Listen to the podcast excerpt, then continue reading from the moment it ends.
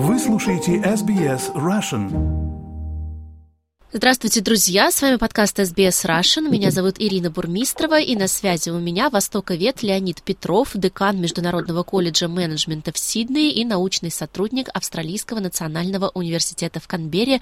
Леонид, здравствуйте. Здравствуйте, Ирина.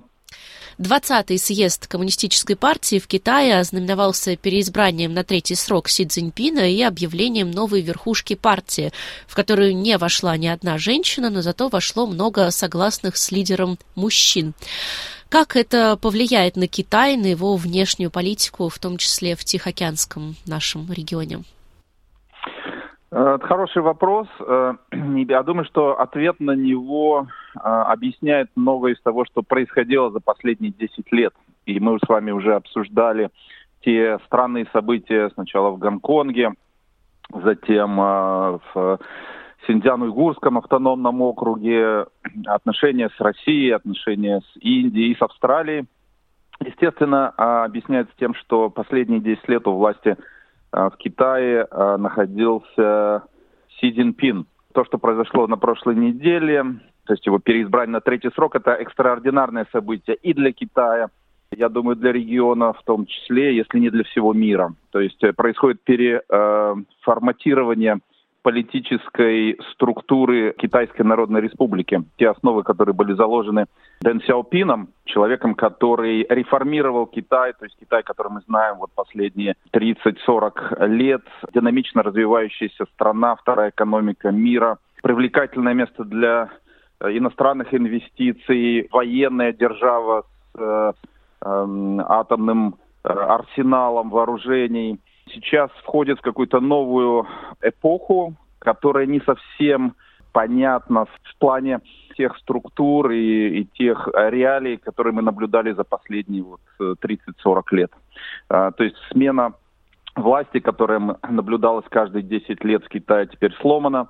Экономика Китая существенно замедлилась уже и продолжает замедляться. То есть 10-12% рост Китая уже больше не является реальностью. Скорее всего, китайская экономика просто будет буксовать в ближайшие годы. И в военно-политическом плане Китай все больше и больше становится страной, поддерживающей диктаторские режимы э, естественно, отношения со свободным, демократическим, глобализованным миром Э, экономики, путешествий, каких-то культурных обменов фактически будет сведено на нет. А насколько вообще велика поддержка Си Цзиньпина среди населения Китая? Ну, у населения Китая нет выбора.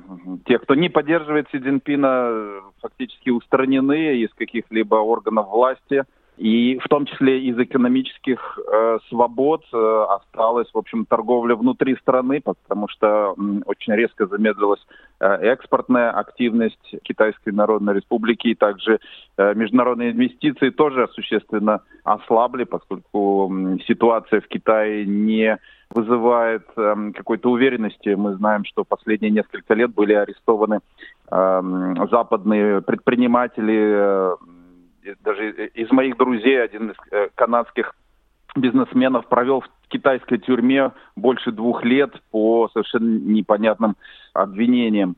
А, в конце концов его а, выпустили, обменяли на каких-то китайских бизнесменов, которые были задержаны в Канаде.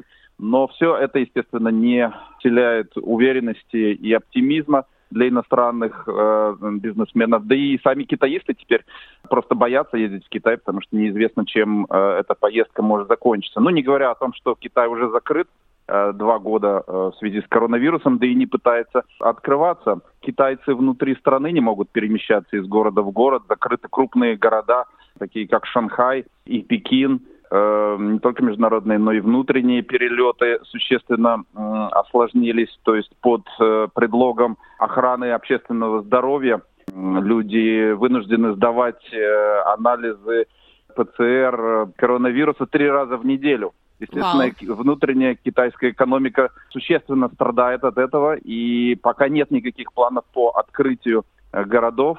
Все это связано с тем, что китайское правительство страдает от паранойи в плане безопасности. А что будет, если начнется э, серьезная эпидемиологическая опасность? А вдруг накануне важного такого важного мероприятия, как 20-й съезд КПК, произойдет вспышка коронавируса в самом Пекине.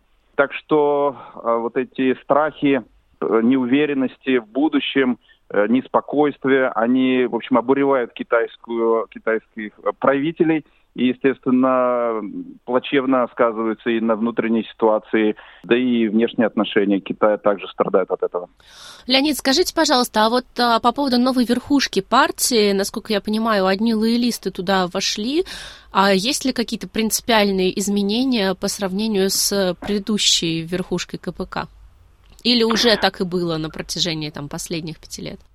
А, ну, начнем с того, что Китайская Народная Республика, она находится фактически полностью под э, руководством и управлением э, Китайской коммунистической партии. То есть существует э, политбюро, в которое входит э, около 30 человек. Из них только 7 человек э, входят в постоянный совет э, этого политбюро Китайской Народной Республики. И вот э, все очень внимательно следили, кто войдет в эти 7 человек. Естественно, это сам Си Цзиньпин, который, в принципе, не должен был э, оставаться у власти после 10 лет занятия должности президента Китайской Народной Республики, председателя Центрального военного комитета и генерального секретаря э, коммунистической партии. Обычно два срока по пять лет были установлены самим э, Дэн Сяопином после смерти Мао Цзэдуна. Теперь фактически Си Цзиньпин э, может находиться у власти сколько захочет помимо самого председателя Си, еще два э, лоялиста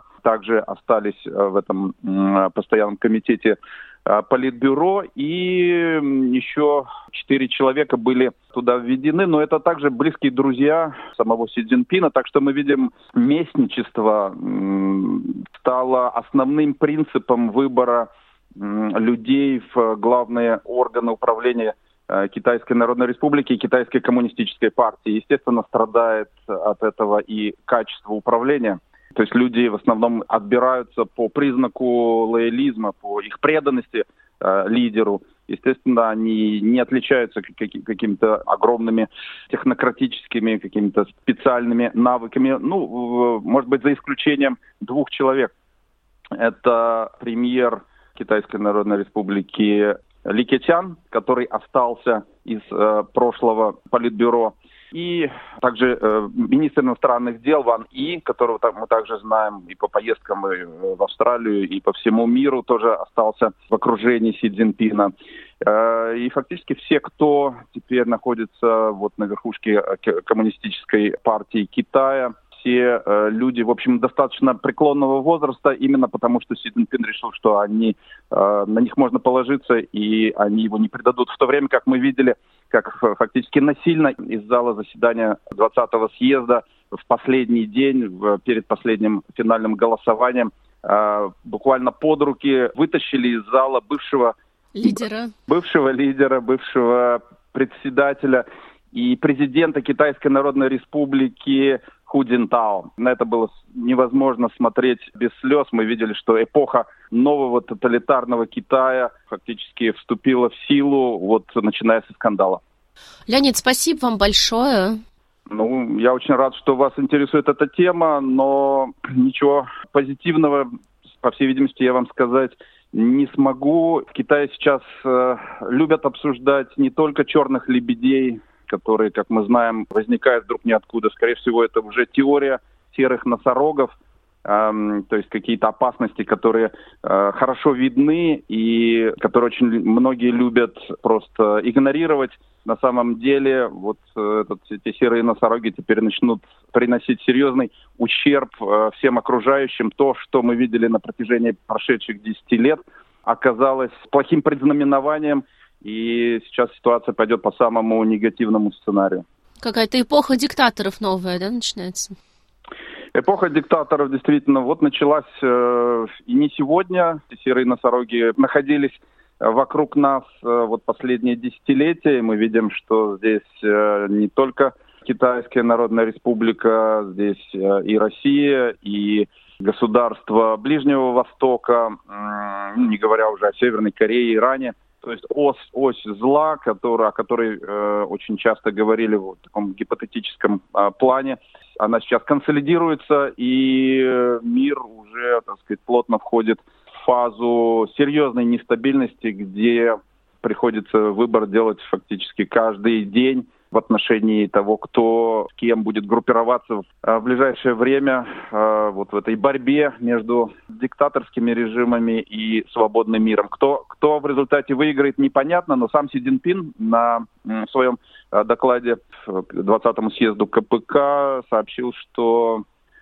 путь к светлому будущему лежит через тяжелые испытания, и, скорее всего, мы должны к ним готовиться. Да.